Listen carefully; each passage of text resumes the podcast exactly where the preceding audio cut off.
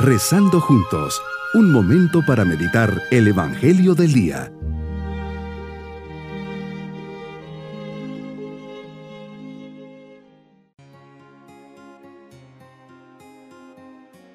Les saludo en este día 14 de mayo, fiesta de San Matías Apóstol. Bajo su intercesión reflexionamos.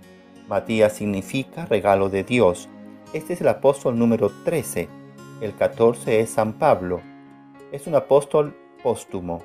Matías fue elegido apóstol por los otros 11 después de la muerte y ascensión de Jesús para reemplazar a Judas Iscariote que se ahorcó. La Sagrada Escritura narra de la siguiente manera su elección.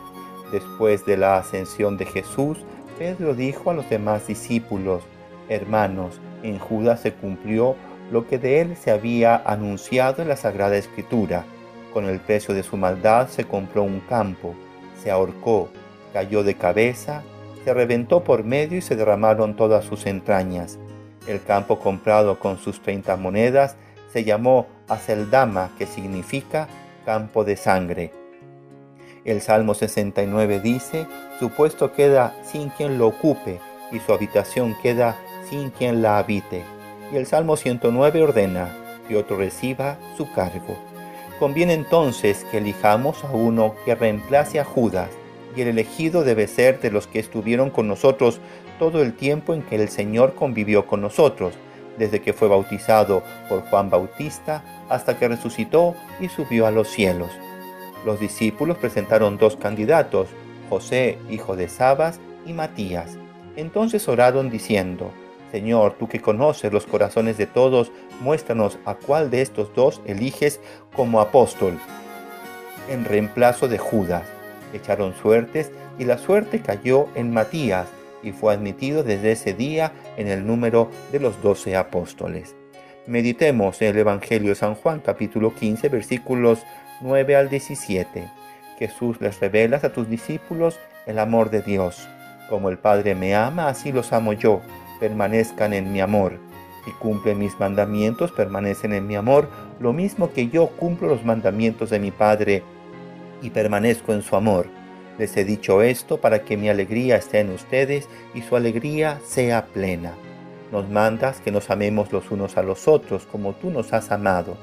Nadie tiene amor más grande que el que da la vida por sus amigos.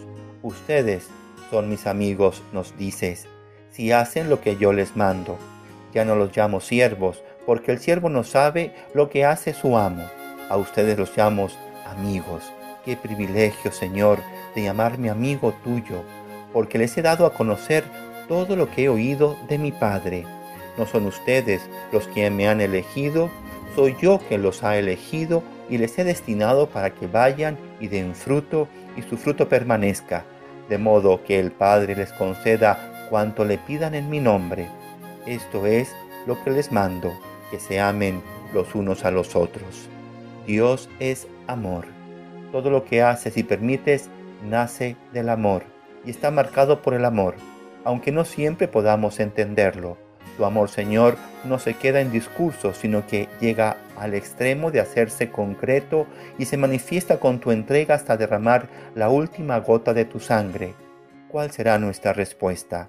Tus palabras, Jesús, como yo os he amado, nos ponen la medida. No se trata de una meta inalcanzable, sino de un estímulo que nos empuja a no contentarnos nunca con lo que ya amamos Toda persona desea amar y ser amada. Sin embargo, ¿cuántos errores se cometen en nombre del amor? Algunos incluso llegan a dudar y piensan que el verdadero amor no es posible. Hay quienes experimentando una desilusión sentimental creen que el amor es una utopía, algo que muy pocos llegan a encontrar. Sin embargo, Jesús no nos dejas de hablar del amor e incluso nos mandas a amar. Mi propósito en este día Hoy fomentaré la bondad de corazón para poder pensar y expresarme siempre bien de todos.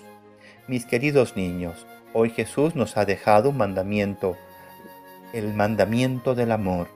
Saber que Dios nos ama y tanto es su amor que un día dejó su cielo para venir con nosotros, y tanto fue su amor que dio su vida por mí, y tanto es su amor que Él ha muerto por mí.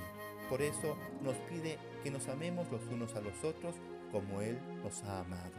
Y nos vamos con la bendición del Señor.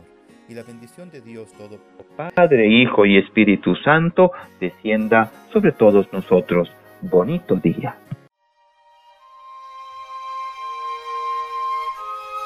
Hemos rezado junto con el Padre Denis Doren, Legionario de Cristo.